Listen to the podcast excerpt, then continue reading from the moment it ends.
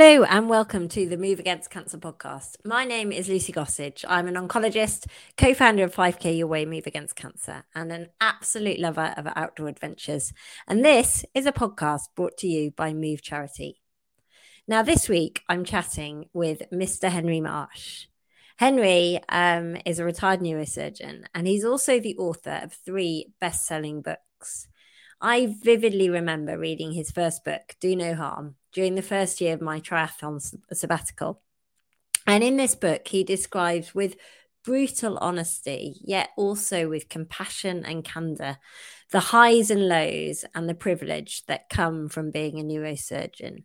He describes the joys of operating, the profoundly moving triumphs, the harrowing disasters, the haunting regrets, and the need for hope when you're faced with life's most difficult decisions. He talks about his successes, but also his failures. He talks about how he feels when patients die, how he feels when he has to break bad news, how he feels when he saves a life.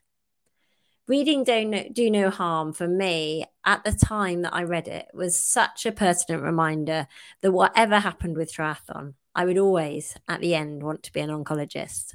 And I honestly think it's a book that has shaped my life. In 2020, just before the pandemic, Henry was diagnosed with advanced prostate cancer. And in his most recent book, And Finally, he shares his experience of transitioning from doctor to patient. But it's more than that. Waterstones describes it as a masterful meditation on mortality and the importance of a life well lived. And I think that's a good description that I would be inclined to agree with it's incredibly rare that one gets the opportunity to speak with someone whose writing has shaped their own life. And I can't quite believe they've got this opportunity. Um, I hope you'll enjoy this conversation as much as I'm sure that I will do. Hello. Can I call you Henry? I yeah, think you Mr. Marsh. Yes, that's it's, fine. It's that NHS hi- hierarchy, isn't it? That that we still call people by. Um, I was told my patients to call me Lucy. Um, yes. But yeah. the colleague I work is, is very much work with is very much Dr. Hennig. Um, anyway, thank you so much for yeah for taking the time to chat with me. It it really is a massive honour. Um, I read your first book when I was not working as an oncologist and was trying to be an athlete, and um, yeah, it was a really timely reminder that despite everything I was doing sports wise, I wanted to keep triathlon in my life. So, firstly, thank you on a personal level. Um, so I read all your books. They're all brilliant. They're very thought provoking. Um, but I think what I love most is your brutal honesty and you many, call many people many people have said that yes well you definitely call a spade a spade and and you say it how it is um do you find writing cathartic yes i mean i write i've written all my life but it was just basically a daily diary from the age of 12 I never, I never really planned on publishing or becoming a writer in inverted commas. But my second wife, Kate Fox, who we've been together now 23 years, um, who's a very brilliant writer. She's an anthropologist, writer, hilarious, very clever book called Watching the English about English behavior. Um, she had asked me, What were you doing at work? And I'd read a bits of my diary. And she said, Oh, well, you know, go and see my literary agent. That ought to be a book. So that really is how the the books came into existence. But I write mainly, I suppose, well, I come from a very sort of bookish literary family, in effect, but I'm a terribly emotional person. And I think really my writing and my diary writing is a way of trying to sort of handle my feelings in a way and channel them. Um, and there's some anxiety about life slipping away, trying to sort of make a mark in the sand somehow something like that. And also, I just like words. You know, I like you can say you can express a thought so many different ways, and English is a wonderfully complex language with so many different words. You know, if you translate books in English into foreign languages, it's always said the, the foreign language translation is much longer because we have, we have such a big dictionary with so many different words of different shades of meaning so your um your your first books kind of became bestsellers. Um, yeah. I don't know whether you yeah. anticipated that that or not, but your your most recent book is a very personal. Um... Yes, it's even more personal than the other ones. Yes, and it's about well, it started off as a book about the brain and me looking at my own brain scan and being deeply shocked by it because it showed such so many age-related changes, which I rather had smugly thought I was terribly clever still, and my brain must look jolly good. I mean, a small number of people in old age, I'm now almost 73, um, have their brains don't change that much, but most most of them do, and probably actually, my my brain scan is not that atypical, but it still was rather horrible. having looked at people's brain scans as a doctor for 40 years to then look at my, it was deliberate. I mean, I, I wanted to provoke myself, but I didn't like what I saw. And then the pandemic came, and, and then I was diagnosed with prostate cancer. And I'm rather stupidly proud of the fact with a PSA of 130, which is only about 5% of men have a mm-hmm. PSA that high. And it puts me in a high risk for recurrence, although I don't have any metastatic or lymph node involvement. So maybe I'll live a bit longer. And well, oh, well, there's all this new chemotherapy, etc., etc. But the book is about how shocked I was, and I shouldn't have been shocked because I'd been sitting on, literally sitting on my symptoms for years in a state of total pretense and denial, partly because I think doctors tend to do this. Mm. Uh, illness happens to patients, not to us. Um, and also, you know, that's very frightening. Um, and I had to come to terms with that. And now I've been on hormone therapy for two years, which is basically castration treatment. Um, which ends now at the end of this year. And then we, as my oncologist hopefully helpfully said, we wait and see. So we wait and see if the PSA starts going up again, which it very may probably will, I suppose, sooner or later. So I've had to learn to accept sort of uncertainty about my future. But then at the age of 73, the future's in a sense uncertain anyway, you know. Um, so it's all that's what the book's about, among many other things.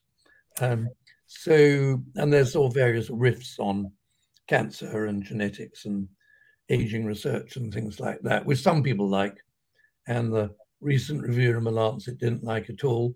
But you know, you can't have every, not every review can be good. So most of the reviews were pretty, pretty favourable.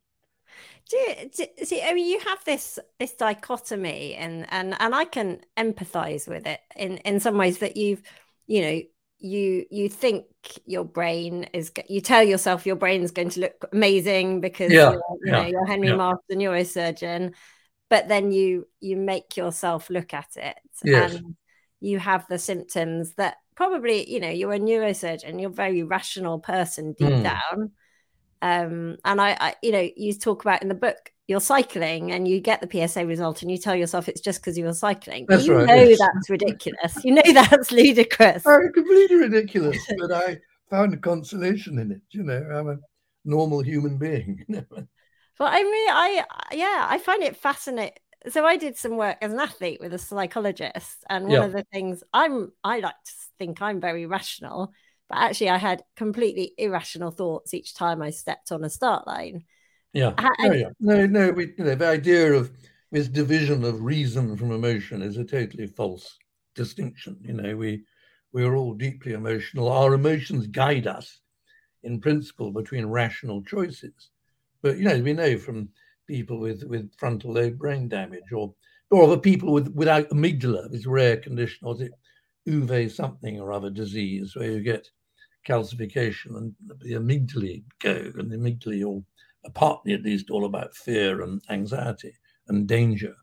And and people, it's mainly um, the neuro, neuroscientist Damasio has researched one or two of these people, and they're hopeless at making decisions. They yeah. can see all the rational options and choices, but can't assess risk, and they, they make terrible mistakes because they don't they're not emotional enough about it. Their frontal lobes are disconnected from the amygdala, which is interesting. So do you do you find when you you know I'm rational? I know sometimes when I'm being irrational, I say Lucy, that's irrational. Stop thinking like that. Do you, as a neuroscientist or a neurosurgeon with extensive neuroscience, do you say that's this part of the brain and these neurochemicals making these irrational? No, not really. I mean, I think I mean um, I don't think neuroscience tells tells us anything about human values or, or, choices. I mean, it's just descriptive. It says we I, I accept that everything I'm thinking and saying now is is produced in some way by the electro electrochemical activity of my brain. My brain has to obey the laws of physics, and you can say, well, this bit of the brain is associated with that sort of thought or that sort of perception, but it doesn't actually explain anything, you know. So mm. it doesn't it doesn't in itself having a knowledge of neuroscience doesn't help you cope with your emotions at all. I mean, the only way you learn to cope with your emotions is is through experience and thinking and talking. And I, have had psych, I've had psychotherapy of a sort, counselling twice in my life, and I, I find it very helpful. I think we're all better off for counselling and meet somebody. And, and and psychotherapy isn't about telling us what to think or do. It's about helping us actually analyze ourselves, you know, and, mm. and admit because all of us have all these contradictory, contradictory feelings. It's cognitive dissonance. It's part of being a human being, um, and you have to recognize a lot. A lot of the time, one's emotions drive one in the wrong direction from what you really want in the longer term, and to uh, be able to sit back a bit and look at yourself a bit from the outside helps, just like we do as doctors. When mm. you meet a patient, you have to listen to yourself talking. You have to think about what this person, what sort of information this person wants, what they can cope with, and how they're going to handle it. And each patient is different and is often very difficult because you meet people for the first time. But it's all about getting outside yourself. And I find certainly what does help a bit when I'm feeling, as I still often do, now it's thinking, oh God, I've got cancer, it's going to come back. I'm going to end up paralyzed with spinal mets and all that. I then think, well, come on, Marsh, you know, if if you were looking at somebody else going through what you're going through now, what would you think? And I'd think, well, they're pathetic. They're lucky, you know. They've had a very good life. They've made it to 72. Hmm. There's terrible things happening all over the world. My friends in Ukraine are being bombed and killed and everything else. You really have, you're pathetic if you start getting too worked up about this. And that I find helpful. That that calms me down to think what I would think of myself, so to speak, if I was somebody was observing somebody else. And again, it's all double standards. We think we're we're sort of. Does that make sense? Yeah, no, it does. I find that really interesting actually because I'm I'm completely opposite. I I find if I'm struggling with something, telling myself to pull my socks up and it could be worse actually doesn't help me. But I guess that goes back to everyone is very well different. i think it, i agree. It certainly is not advice you should ever give to somebody else. I think it's it's very big mistake to tell a patient that it could be so much worse you know. Yeah. lots of other people suffering more than you are.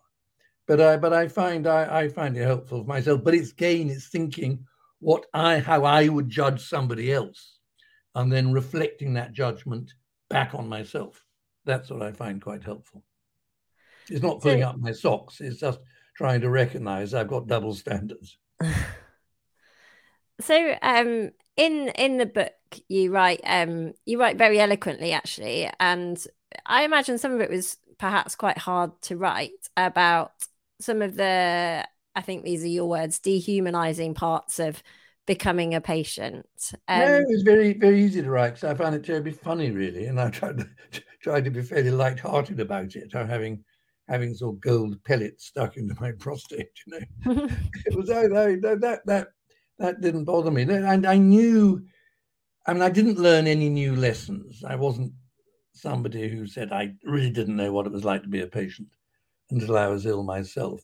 What was a surprise for me was just how upset I was by the thought of having cancer, how frightened I was in terms of the whole business of being a patient, well, it's tedious, you know. And I knew I'd always, I've always hated hospitals, um, and always felt they were sort of dehumanizing institutions or tend to be. And I had the great joy of working in a standalone neurological neurosurgical hospital called Atkinson Morley's in Wimbledon for 20 years, which was up, you know, heavenly relatively. It was small. You knew all the staff. There was none of that sort of shrinking, crushed feeling as you go in through the doors of these enormous machine block hospitals of a sort I ended up in eventually. Um, so that wasn't new. I, I, wasn't disappointed that I got no kind of special treatment. There was certainly no red carpet rolled out for me, even though the hospital I was treated, I'd done all the cancer neurosurgery there. The patients were sent to me at my own hospital.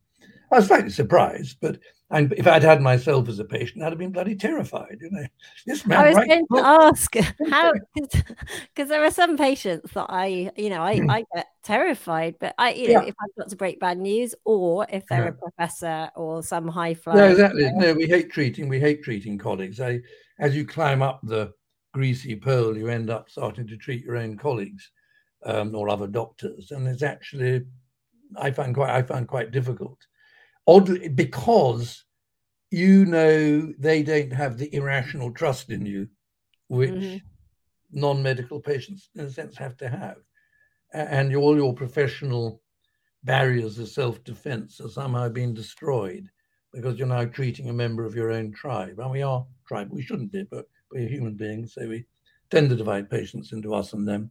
And when you treat fellow doctors, it feels a bit, bit close to the bone. It kind of interferes with our professional detachment because the great challenge about being a doctor is finding a balance between being kind and compassionate and being detached. And it's really difficult.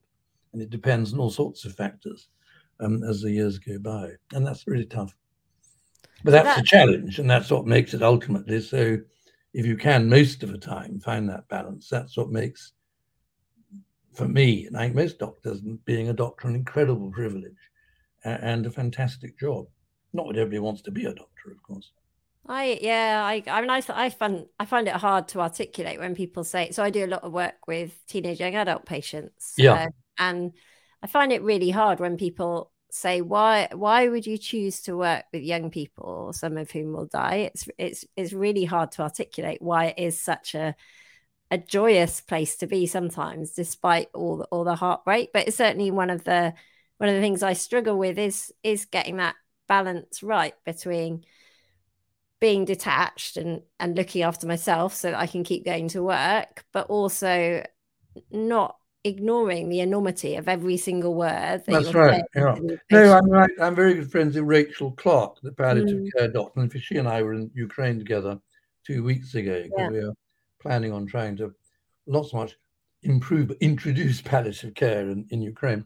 But she says the same in her wonderful book, Dear Life. She says, actually, working as a palliative care doctor, it, it is in a sense very joyous because, of course, in those situations, the, the patients and their families, everything is stripped down to what is really important in life.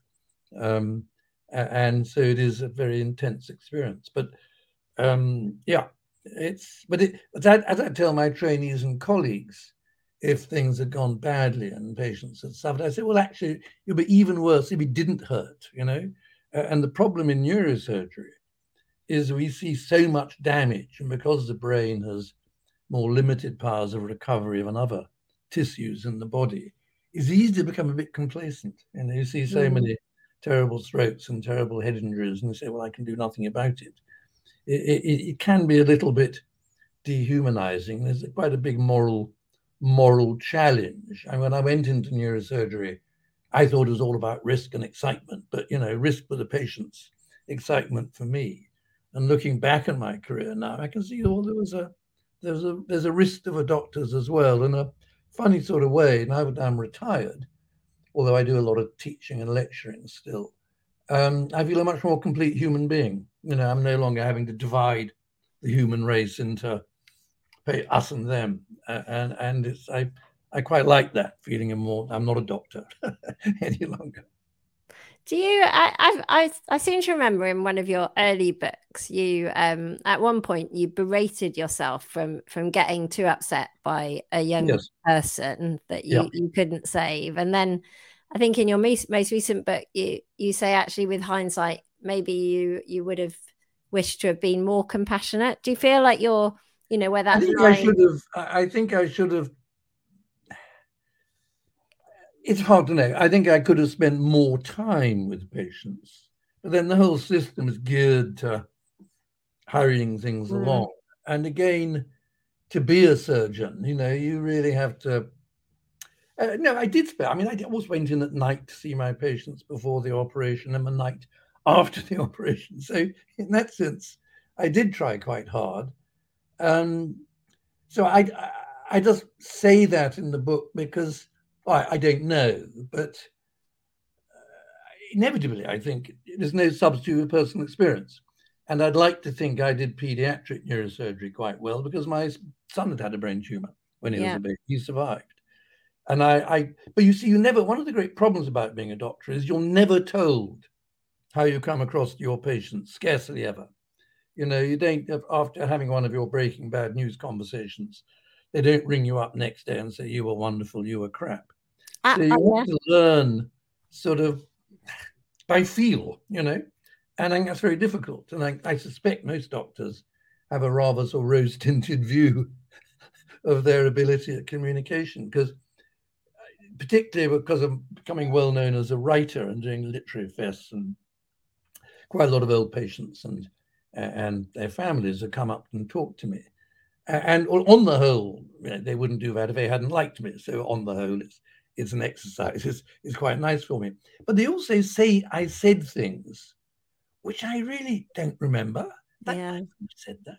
You know, I, one of us isn't. One of us is misremembering. One doesn't know which and one doesn't sort of videotape all your conversations with patients. But it is, I think it's a huge problem that, you know, we don't know how we come across.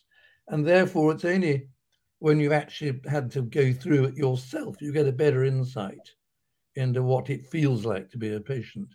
Um, and I, I, knew that already in principle. I'd always tell my juniors, look, you know, you got to understand our patients are frightened of us. You know, we as surgeons we think we're these sort of lovely, philanthropic, smart guys.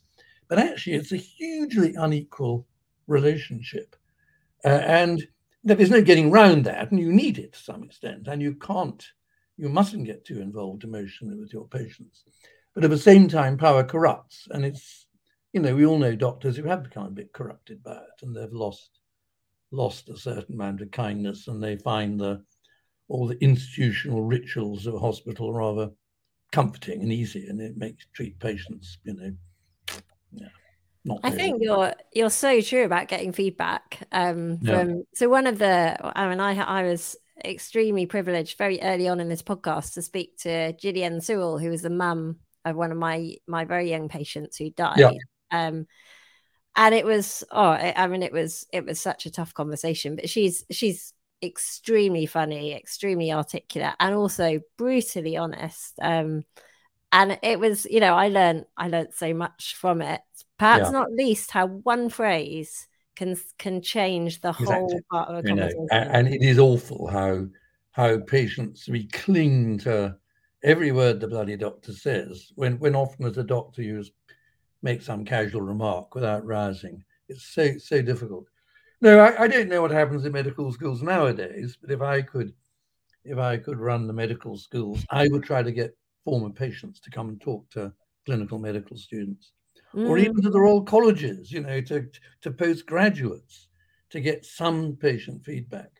Um, yeah, I yeah, I think I think it's safe. And we do like we do need it, and it shouldn't be the case that it's only when the doctor falls ill himself that he or she actually gets understands a bit more and how You know, and a lot of it's really about listening to patients and not talking yourself. I mean, the my the rules I kind of discovered over years of practice, and in neurosurgery, you have an awful lot of bad bad news conversations. Um, was the first rule is always sit down, and the mm-hmm. second rule is say as little as possible. don't move. You just sit there. You know, don't be frightened of silence because I think the commonest mistake I made, and I and you don't often you see that problem. You don't often hear your colleague, you don't hear other people breaking bad news. You know, on the whole, there's not an audience. There may be a nurse. Um, occasionally, I'd hear my bosses when I was a trainee, but um, but the important thing is they're sitting there and with bad news. Often it's very simple, the bad news, and and the temptation is to fill it up with lots of irrelevant facts, and rather than just sit there sharing it and mm. not rushing out of the room and leaving the nurse to offer the family or the patient a cup of NHS tea. but, but did you get training, did you get training in communication as part of your oncological training, or was it just watching your consultants? no, I I mean we did. I did a bit. So you have to do the the communication skills courses. Some is that with role? Was that actors doing role role role role playing and actors? Yeah, but mm. when I look back, one of the so I was at Oxford and I remember oh Tim Littlewood, he was a hematologist when I was a medical student. It's funny when you you know look back at how how your career's evolved and yeah he took me to see a lot of random chance, I think. That, absolutely random yeah, chance. Right. But he yeah. took me to see a, a, a, probably about 60 with some kind of incurable hematological cancer. Yeah. And he asked me with two other medical students to have a conversation about what it was like to to know that you had a cancer that wasn't curable. With the patient? Um, with the patient well, and he watched me. Yeah. and that stuck with it stuck with me so i mean i haven't thought about that in years but i yeah, think yeah. that was being being made to do that and then getting feedback on how i did it and reflect on what it felt like for me what it might have felt like for the patient was so invaluable. But it was probably the only time in my yeah. training that I the, ever my, got to do that. My, my, wife, the anthropologist Kate Fox, has Crohn's disease and has had more contact with the medical profession than she'd like. Um, but she says sometimes her general practice had a video camera for training with her agreement and actually would film the the trainee GP talking to her and vice versa. And I kept on saying I ought to do this with my neurosurgical trainees and outpatients, but never did. And I should have done. Because even with simple things, a lot of back pain, you know, with neurosurgical clinics are tormented by far too many largely unnecessary back pain results. Mm. Talking to somebody with chronic back pain is a tremendous art, much more difficult than talking to somebody with a glioblastoma, quite honestly. Um, and but you get no no real training at all. I have one big regret about my years in practice was I rarely, if ever, had either medical students or trainees with me in the clinic because I didn't want to institutionalize the experience. I just wanted me and the patient and the family. Yeah. And particularly as much of my work was was oncological. Um, in retrospect, I think that was a mistake because actually, if you just have one other person, I did it occasionally, I should have had more of my trainees sitting in with me. And if there's one other person there and you explain to the patient and family, it, it's, it probably works just as well. But I just didn't like the idea of institutionalizing it. On the other hand, as Kate says, you know, you go into outpatients and there's a whole queue of medical students there. and then you're asked, Do you mind if the medical students are here? To which, of course, it's rather difficult to say, Yes, I do, fuck off, you know. Mm. And yet hmm. you go through the thing of having the medical students hovering outside and then you ask the patient. It, it, it's difficult with, with teaching. But I could have done a better job of it, I think, by having slightly, so at least my trainees could see me talking to patients and get some idea, at least of how I did things. Maybe not very well, but but so there's I've not got, enough um, of that.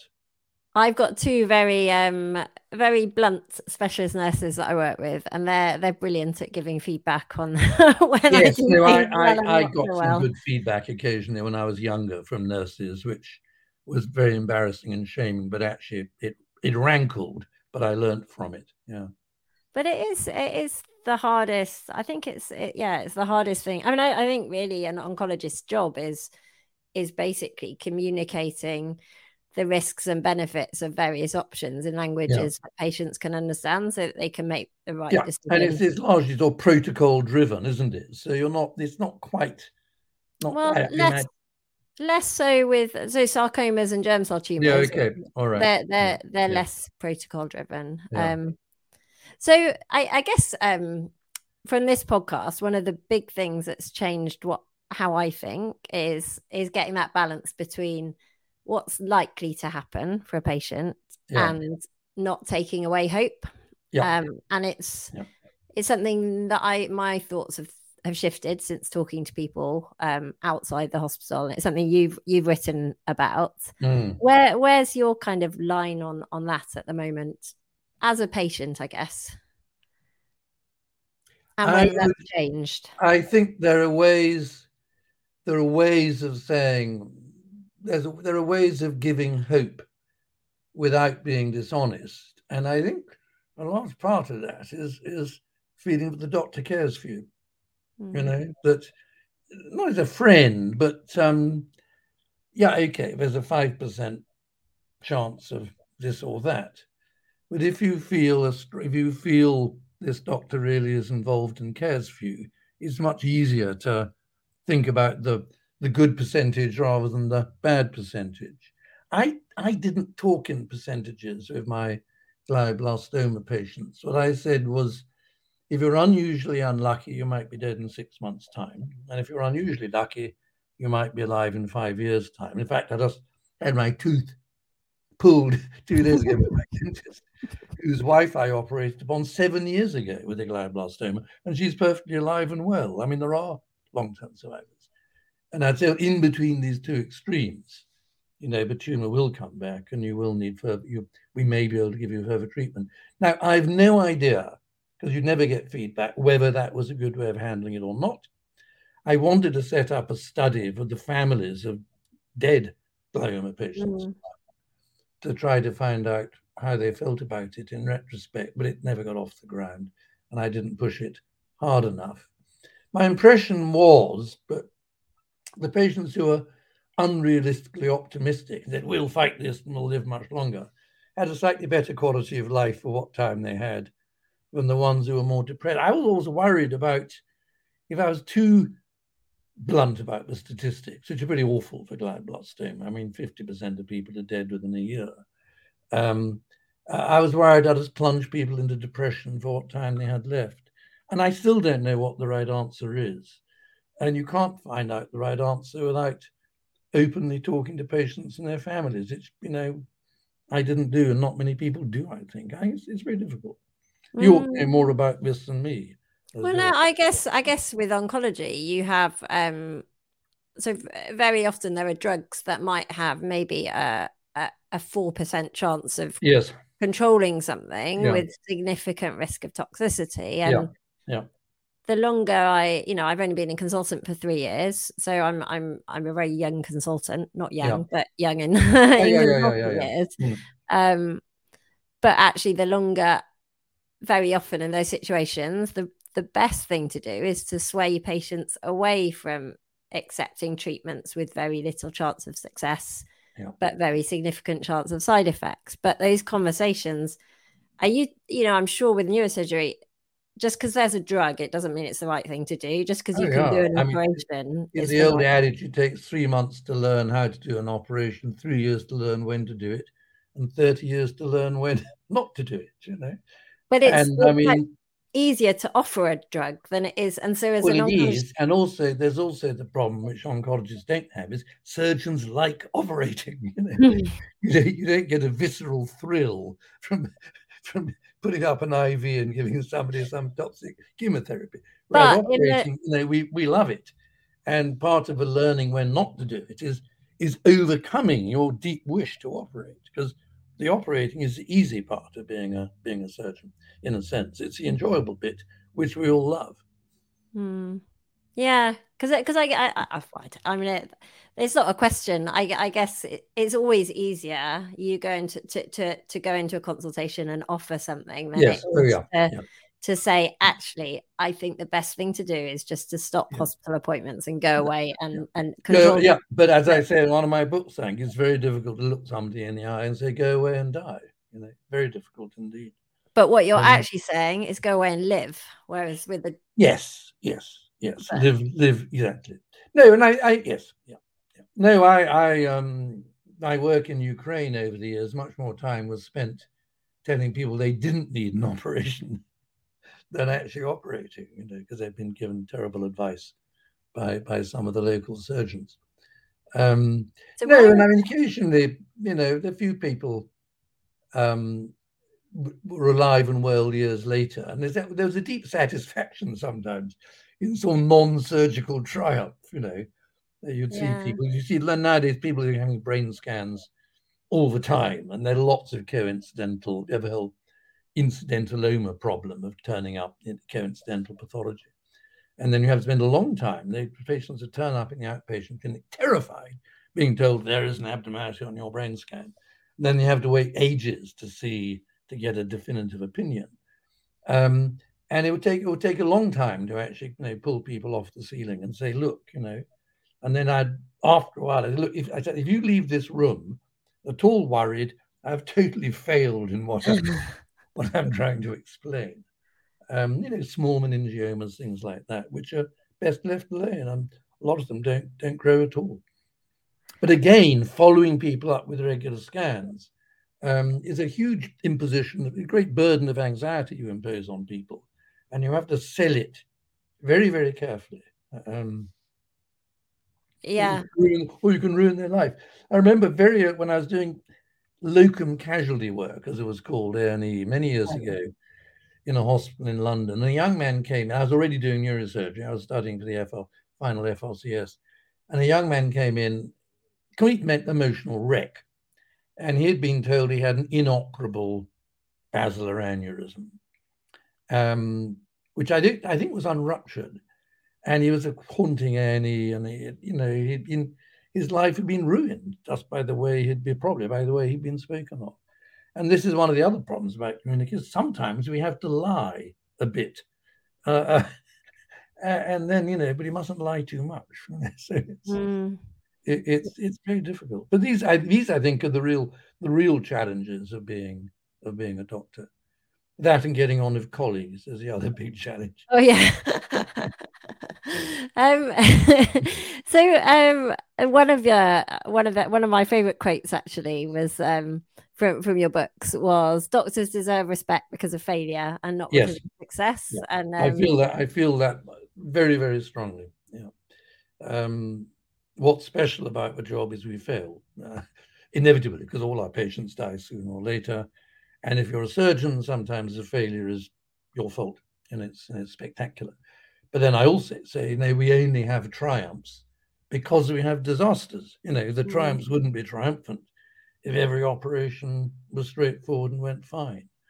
But the important thing is to recognize that. And really, when you have to judge surgeons, particularly, maybe all doctors, by how they cope with failure, trying to maintain a trusting relationship when an operation has gone wrong is really tough. You know, very. I remember one or two of my one one consultant when I was a trainee.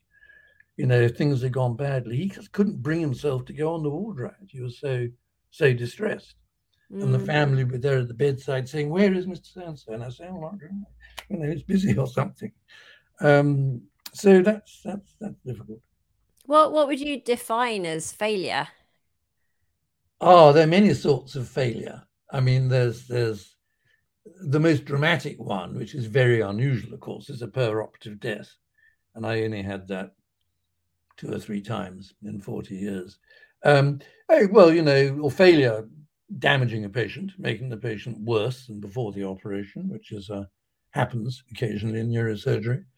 Um, failure, the ones that bugged me most, oddly enough, were when I felt failures of communication. You know, when mm. I spoke badly, I was all dimly aware of it at the time. So, but that that actually hurts me more. The, the, the sort of surgical failures, not in terms of my hand slipping or anything like that, but just an operation going badly. I'm kind of reconciled to, and I think you know I, I hated it and would be terribly upset.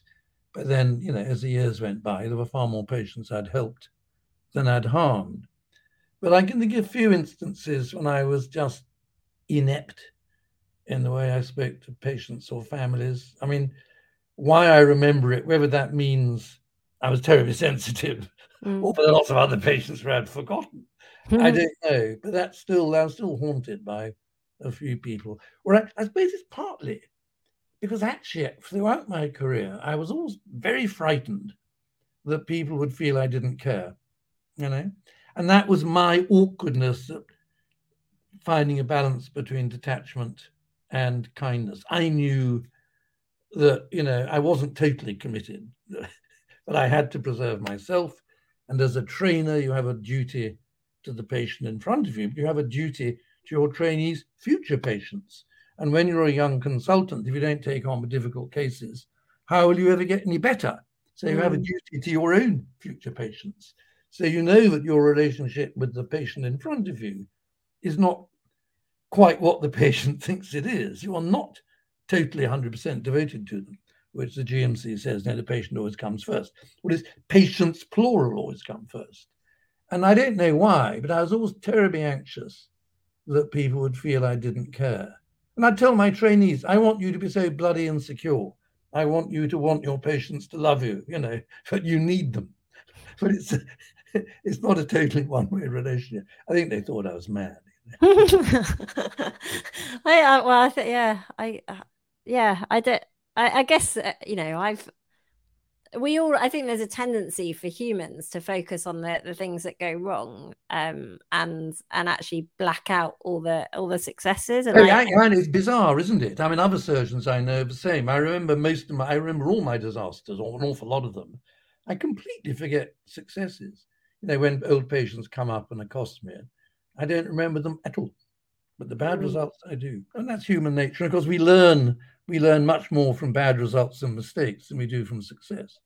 Yeah, and there is that old adage: failure is only failure if it stops you trying again, which I guess yeah. neurosurgery is is is so important. Yes, but then it's the old thing, you know, knowing to accept things you can't change and changing things you can't accept. You know, it's again as all this, it's a it's a problem of difficult judgment.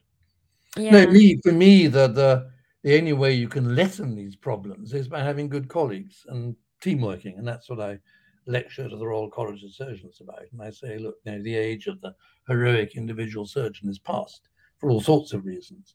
And both your own mental health, working in an increasingly decrepit, stretched NHS, and in a more sort of critical, litigious environment, having good colleagues is incredibly important. And it makes your decision making better as well. Yeah, but that's it. Sorry, the rule of human nature is other people are better at seeing my mistakes than I am, and vice versa. Mm, I, I, think that's a, a sad thing about the, the NHS for junior doctors at the moment. So I trained when you still had the firm and you had the. Oh, no, no, it's, it's, awful. All the older doctors say, the firm, the firm, the firm. And I, I, I find it very hard to be a junior doctor now. It's been totally blown up mm, alienated, oh, yeah. estranged, atomized, institutionalized. You know, and because they work with crazy rotas, they don't get to know the nursing staff. You know, because that's not there often enough. Yeah, um, all the all the consultants. All, all the, consultants. Well, the consultants don't know them. You know, no, it's it's not good. Not good at all.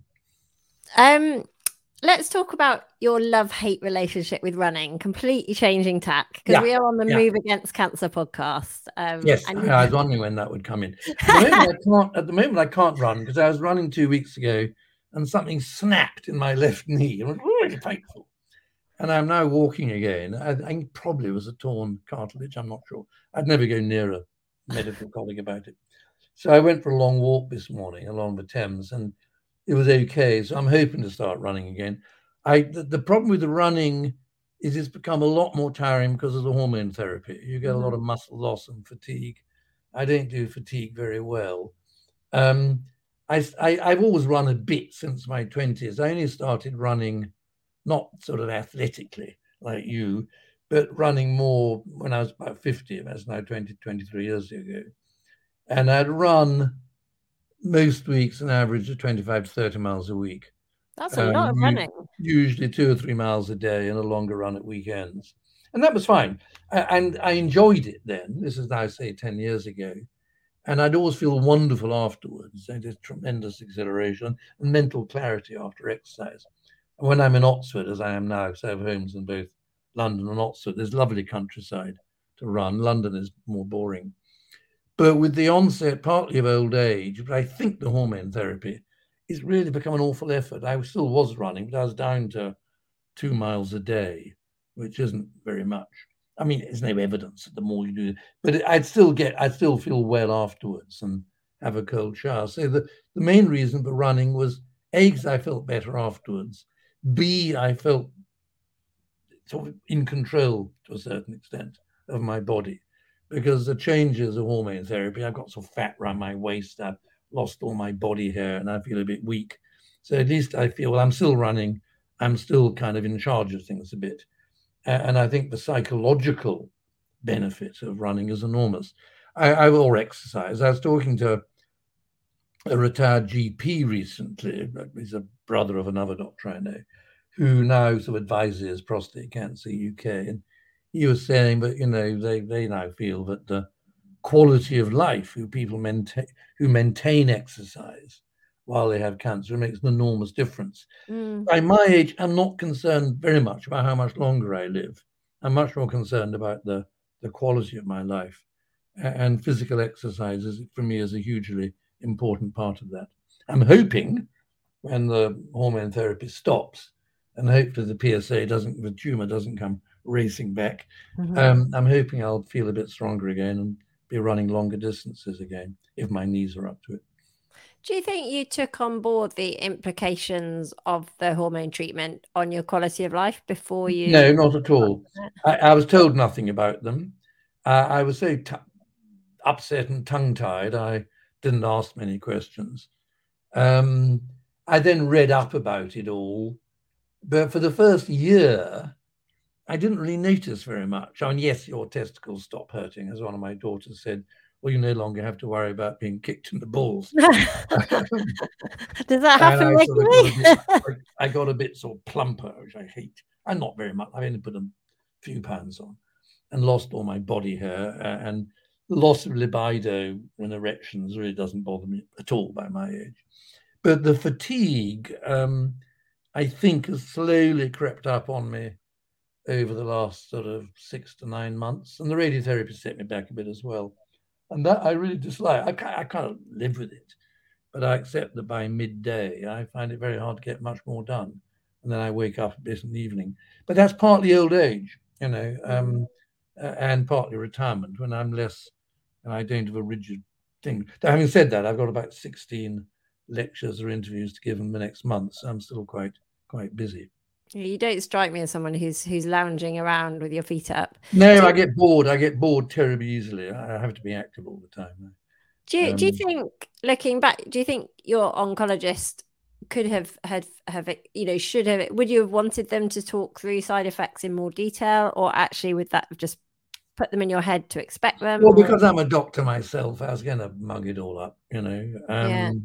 And it's all probabilities. That's the thing, you know. You never know weather. I mean, osteoporosis and all sorts of other stuff. But um, no, I, I, think I think having doctors as patients is difficult. oh, God, so yeah. I'm not I'm not particularly not particularly critical. Um, and the specialist nurses are very pleasant, but I got the impression they didn't. They wouldn't you know, there's always nonsense of having to drink two and a half liters of water a day. It's not true. it all goes back to a report done by the American government in 1946 saying the average fluid intake for a human being in temperate conditions is two and a half liters a day. But that's including food water. You know, actually, because it meant I became incontinent. I followed that advice and was drinking too. So I was actually, I became incontinent as a result because of, of the radiotherapy. Um, no, before the radiotherapy, okay. because I had very severe prostatism. Yeah. So I, I know. So I, not all the advice I got was was terribly accurate. Did anyone did anyone ever talk to you about exercise and and because no, strength no, training? No, nothing, nothing at all. I mean, I, I, I take vitamin D, which I assume makes sense because of the yeah. osteoporosis, but that nobody told me that. No, mm. I hmm. got three. Mind you, this is all during the pandemic, you know, and everything was a bit muddled up. But I did get the distinct impression. I'd had one, I met one or two of the nurses. I got the impression they were frightened of me. Um, I wonder why. I'd be terrified. Yeah, I couldn't. Who my patients? I got three sort of holistic healthcare questionnaires, which are just, you know, one size fits all, and I couldn't be bothered to fill them up. And anyway, I, I no, I mean, I really, I can't complain. I mean, the hormone therapy is peanuts compared to toxic chemotherapy, which I may yet have to go on. Um, and of course, the other thing then is all about assisted dying, which I'm a great proponent of. And I mean, mm. I hesitate to say this sometimes, but I mean, given, as you were saying, no particularly toxic chemotherapy with a very poor chance of success, the fact we don't have assisted dying in this country, you feel, well, what's the alternative? You know, is miserable death or miserable chemotherapy with a small chance of success. So um, it's one of the reasons I think that um, assisted dying needs to be seriously looked at in this country. So one can make more rational choices at the end of life. Um, and you write very eloquently, probably one of the best arguments propo- pro- proponents for it in your, yeah, in your latest yeah, book. There's yeah, a very, very good essay that would sway. No, thank of People. Well, hopefully. Um, well, I mean, 80 to 90% of people in this country in opinion polls want the law to be changed. It, it's uh, a sort of powerful clique of palliative care doctors, senior ones, I think mainly, and MPs who are terrified. But it's all about evidence. You know, there's so many countries now where assisted dying is legal in one of the various ways. And it's all about legal safeguards. And if you have a robust legal system, the chances of abuse are very, very small. And the law, ridiculously, in the Suicide Act, makes no distinction between assisting somebody to kill themselves if it's a considered request in difficult circumstances and positively encouraging it. But I mean, the law makes has no problems with the concept of coercive behavior in, in family law. So it's all wildly, wildly inconsistent. And there is this fundamental paradox. How can it be illegal to help somebody to do something which is not illegal? You know, it needs yeah, yeah. serious justification. And, and the arguments against it uh, are all hypothetical. Well, well, this might happen, this might not, you know. To which I then say, well, that's evidence. Let's look at the evidence from the many countries where assisted dying is legal. Is it leading to lots of abuse and exploitation of vulnerable people? Well, the answer is no, it's not. And medicine ultimately is about evidence. It's not about expert opinion. We all know laws of evidence. You start with a randomized blind controlled trials, and bottom of the list is expert opinion. have you have you thought about your own death? Yes, I have, as I joke in my second book. I have a suicide kit. I have a medical friend who says he'll help me if need be. I fully accept I don't know until the end is close, or if I end up paralyzed from spinal metastases. I've operated upon hundreds of old men with prostate cancer in the spine. But I'd like to feel I had the choice. And it's also one of the strong, strong arguments I didn't actually mention in my third book for assisted dying is that it reassures people when they're close to death. If the end is going to be very unpleasant, it won't be. And in Oregon, which has had assisted dying for a six month rule now for decades, a lot of people express an interest in assisted dying when they enter hospice palliative care, but then don't actually take up mm. take it up. And I know many friends, including my own mother, not that she would have favored assisted dying, but where they develop this or cognitive dissonance, and you have two conversations with them. One, they're going to go on living the other they're making their funeral arrangements you know yeah um, so i think the availability knowing that uh, assisted dying is available is very reassuring um, because we all know that for some people despite good palliative care dying can be very unpleasant let alone the autonomy loss of autonomy and loss of dignity argument which is the one most commonly cited by in opinion polls of people who have opted for it but just to to caveat that, because we obviously get a very mixed audience, we can yeah. Give very good palliative care, and I, I have. Sure. No, no, I mean, assisted dying should be seen as part of palliative I care. It I, yeah. with terminal sedation, mm. but which isn't used that much. It used yeah. used a lot more, and in a sense, wrongly, because it wasn't done with discussion with the patient or family. I'm told now if terminal sedation is used, it is discussed with the patient and family, in which case, logically, why can't the patient say, I'd rather have it done quickly rather than spread out over a number of days? You know? I mean, as always, calling a spade a spade. Um, if you if you read any of your book reviews, I think the the words that comes up most is irascible, um, and um, yeah, you talk a lot. I mean, you talk very rationally about you say it how it is, but you also talk a lot about the crazy tick box culture of the NHS. Um, and it's something I admire hugely. I, I sometimes think if the public knew about some of the ludicrous. Yes, it's like, like this mandatory and statutory training, whereas a consultant brain surgeon as having to answer questions and having to put feces into what type of container. I mean, this is it's absurd. It's a one size fits all, which is so extremely irritating. No, I, I, irascible, I'd say critical. I've even, no, and I've, I've only very occasionally lost my temper at work, and I always bitterly regretted it. I was giving a lecture on leadership for surgeons recently, and I said the one thing I regret is I did occasionally lose my temper. It's always a mistake.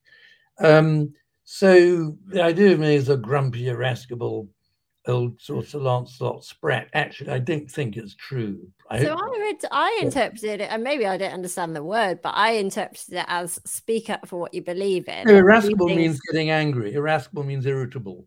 Okay, um, well, my interpretation yeah. of it, I clearly don't understand English very well. I I interpreted it as someone. No, who... irascible means easy, easily angered, easily angered. Um, okay, fine. Yeah. No, so I agree. I, I, try to be open and direct, open and critical. Yes, but then because I'm very critical of myself as well, I feel it's it's okay, you know. Yeah, uh, but some so the NHS does have it. has so I, I, last night I had a patient who needed admitting from clinic. Yes, the clinic was in a building that wasn't connected to the main corridor. Yeah. So I was told I had to ring for an ambulance to transport this patient across the road. no, I mean with, with, that's ridiculous. I, I, I mean when I was when I occasionally with emergencies at night, one which normally be handled by Virginians, but occasionally I'd come in. And if the porters were taking a long time to come, I said, "Come on, we'll do it ourselves." You know, yeah. you push the trolley yourself, do it yourself. You know. Yeah. Um, so, um, but it's it's more difficult because the NHS has become the. Twenty years ago, there was a fairly simple command structure with the, with the consultant surgeon at the top, which wasn't a good thing by any means at all. I'm not defending it. But now there's a whole series of pyramids. Um, and given the lack of beds and staff, my poor colleagues in my own hospital, now, you know, you start the morning negotiating for hours before you can start operating. You have to ask the, the intensivists, the ICU nurses, the HDU staff to try to, you know, am I allowed to start the operating list? Whereas in the past, I'd, many years, I just do it and they say, you find the bed, get on with it and and, and it was actually efficient. There's a, but it meant it meant it meant you know more. Yeah. I mean, I I hate hate the red tape. Um, two more questions. Firstly, tell me about your neurosurgical garden because yeah, I and that's actually what I'm in many ways am proudest of by by mistake really. Because we for the old hospital, a wonderful standalone hospital, Atkinson Morley is surrounded by gardens and trees. It was lovely and built as a convalescent hospital, in fact, in the 19th century, um, was closed in 2003, and we were moved to a standard one of his rip-off PFI rip-off PFI buildings because so many hospital trusts are now you know, crippled by PFA PFI repayments. Um, and it was going to be the building was going to be bigger originally, and then they had to chop bits off to, I think, save money. So I believe. So we actually ended up with very large balconies. The building is shaped, you know, like a stepped in steps. And right from the start, when it was still in the building stage, I said, I went to the people and said, look, you know, this is a wonderful opportunity to have a garden so patients can get outside. They, oh, no, no, no, we'll deal with all that later. So um, there are all these great big balconies outside the wards, which nobody was allowed on because, of course, from a management point of view, the first thing a patient thinks of when they see a balcony is to jump off and kill themselves. Actually, having said that, on a neurosurgical ward with some confused patients, you, you, you can't actually have patients going on the balconies without some provision. The poor old nurses would be, would be going mad of anxiety. So it took me seven years of sort of emails and meetings, both with the private company who owned the building, who really had no interest in it, um, and the NHS management. I was providing the money charitably. It wasn't going to cost them a sou, I think. And eventually we suicide proofed one area of balconies outside the two neurosurgical wards. And then I again had charitable money with a friend, one of my colleagues got, and we made it into a garden. Uh, and and now, in fact, my the, the family of a patient of one of my success, by the guy who took my job, he's one of my trainees, and a very nice doctor and a good surgeon. And is now run by one of the families who've raised loads of money and it means the patients can get out of their beds and go straight into the outside world. you know, with lots of greenery, lots of pots and big trees. It's absolutely super. Uh, and it's immensely popular. And in summer, and as you during the pandemic, all the staff were there taking a mm. break from their long shifts wearing PPE.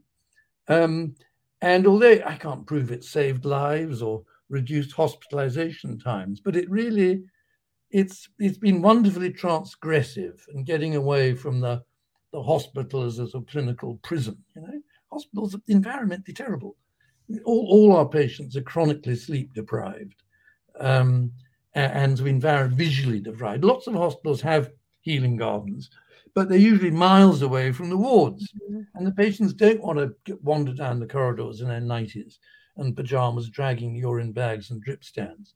Or they're uh, not allowed to. Was, sorry? Or they're not allowed to. Or they're not allowed, allowed to.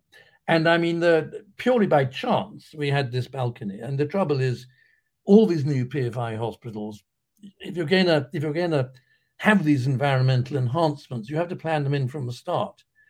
And although I was doing lectures about this 20 years ago for NHS estates, all you get with all these new PFI hospitals is a glossy reception desk and lobby. And once you penetrate through that, you're back in the old prison wards of the last 50 years. I, like you say, sometimes you don't need a study to know that something is a good thing. And. I, um, it's just common sense. And I saw they've just built one in Barts. I think it's Barts, uh, mm-hmm. another neurosurgical garden. Is that right? Did you? I don't that? know. Well, I'm delighted they have, and hopefully, hopefully the patients have direct access to it because that's that's the really important bit. We've had our... also it's a very good place. There was no when the when the wards were built. There were two little broom cupboards which were for sort of interviewing patients. That was absurd. But actually, the balcony of the garden was a very good place for for talking to patients on their own. It was big enough you could sit in the corner. We've got um, yeah, we've got a lovely one in Nottingham that was closed for a long time, but it's now open. And I've had a lot of my my toughest. You know the Queen's Medicals, Queen's know, Medical City, no. yeah, yeah. because the Queen's Medical Centre is this ghastly sort of vast, vast block. Yeah. I haven't. I, when I was last there, I couldn't see a garden for miles. No, they they do have a couple, I think. But I've I've had a lot of very difficult conversations with families out on the roof terrace. Exactly, it's, it's far nicer. Exactly. Um, okay, final final question. It's two questions. Um, I've taken up a lot of your time. all right. What's a good doctor? What would you have said 15 years ago, and what would you say now? They might be the same. They might not be. It's all about treating patients as you'd wish to be treated yourself and talking talking well. I think the technical side is the easy bit on the whole. You know, the people say brain surgery easy, and I say, well, yes, it is actually. Once you learn how to do it, the actual operating doesn't require, you know, tremendous. No, it's really the, the difficult bit. The good being a good doctor is is all about getting on with people, and that's getting on with colleagues at all levels in the hospital or the general practice, as well as getting on with patients. So uh, those those looking back in my career, I think that's the bits I got got wrong sometimes. Do you that's think it's you, bit. Do you think that answer's changed at all with time or not? No, I don't think so. I mean, 15 years ago, I was already, you know, 55. Certainly changed a lot from 30 years ago okay. when I was young and pushy and ambitious. Um, I don't think it's changed that much. And I, you, ultimately, you have to ask my patients what I was like. You know, I, I don't know. Um, but I've always assumed that my early experience of my son's brain tumor sort of made a big difference to me. Um, but I don't know what sort of doctor I would have been if I hadn't had that experience, you know. Yeah. But, but I, I, think it probably made me a bit better. But as you say, one shouldn't dwell too much. I, I mean, my, I've become famous for writing about my mistakes and criticisms and things like that. But I still look back and think I've had, you know, it's a, to be a doctor is such a privilege. You know, it's because I love people. I find people so interesting, uh, and the challenge to befriend patients and to try to get on with people from all these different walks of life is, is extraordinary. And uh, it's compared to any other job I can think of. Oh, I agree. Uh, that's a great note to end on. And I think, Good. you know, as doctors, we see we see love at its strongest. We exactly. see we see yeah. people deal with adversity in ways that they could never yeah. imagine they'd be able to. And I think the thing yeah. I take away is the tenacity of humans that yep. we perhaps don't know we have until until we have to, I, to explore I it. I agree. Thank you so much. Um, Lucy, my pleasure. Wow, what an indulgent conversation. What an utter, utter privilege. Thank you so much, Henry. I do hope you enjoyed this episode. If you did, why not share it with a friend or give us a rating or a review on whichever platform you listened? These really do make a difference and we massively appreciate it. We absolutely love hearing from you, so please do get in touch with us with comments, feedback, and suggestions for future guests. All our social media details are in the uh, information with this podcast. And if you're a new listener and want to find out more about the work we do, go and check out our websites, movecharity.org and 5kyourway.org. In the meantime, have a great fortnight and we will be back very soon.